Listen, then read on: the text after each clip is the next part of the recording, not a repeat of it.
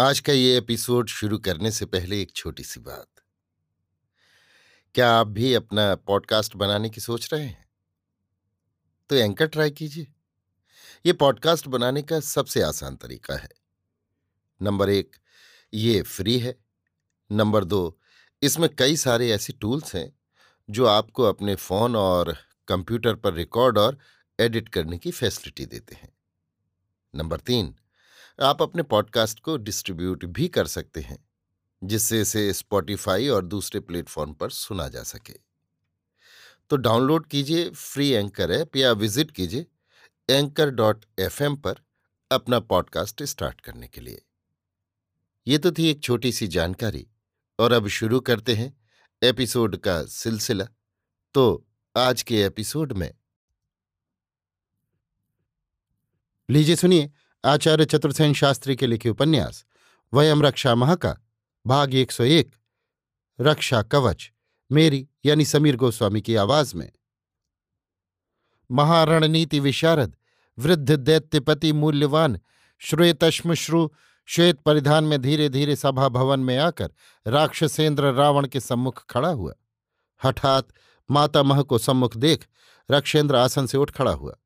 उसने वृद्ध दैत्यराज को बद्धांजलि प्रणाम किया।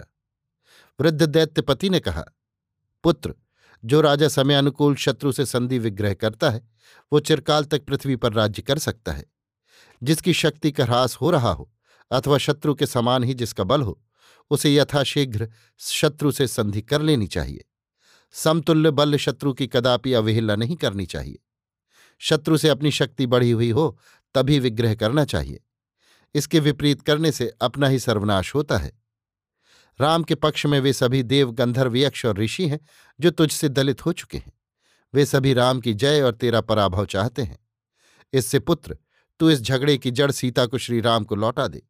विषयों में आसक्ति होने से तेरा यश तेज धूमिल हो रहा है और शत्रु मिलकर तेरा अनिष्ट करना चाहते हैं। तू परंतप महिदेव है, पर मैं लंका में भावी अनिष्ट के लक्षण देखकर ही तेरे पास आया हूं।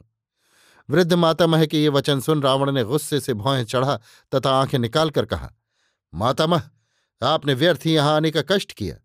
आपने शत्रु का समर्थन करते हुए जो जो मेरे लिए अहित कर अप्रिय शब्द कहे हैं वे मेरे कानों ने सुने ही नहीं। है कौन ये कृपण राम, पिता के द्वारा निष्कासित, वन वन भटकने वाला? कौन उसे समर्थ कहता है? एक वानरों का जो उसे सहारा मिल गया है, क्या इसी से? मैं संपूर्ण पृथ्वी का विजेता, राक्षसों का स्वामी, महिदेव, संपूर्ण शक्तियों से संपन्न हूं। देव दैत्य सभी मुझसे भय खाते हैं, तो इस शूद्र मानव की मुझसे क्या समता है? आपके वचनों से तो ऐसा प्रतीत होता है कि आप भी दुरात्मा विभीषण की भांति उस भिखारी राम से मिल गए हैं।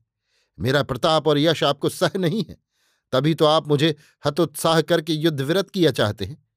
पर नीति शास्त्रवेत्ता कोई भी विज्ञ सिंहासनस्थ पुरुष को प्रोत्साहन की बजाय ऐसे अप्रिय वचन नहीं कहता। मैंने अपने पराक्रम से उस शत्रु की पत्नी का धर्म से हरण किया है। अब क्या मैं उस विपन्न राम से डरकर उसे छोड़ दूं? यही आप मुझसे कहने आए हैं।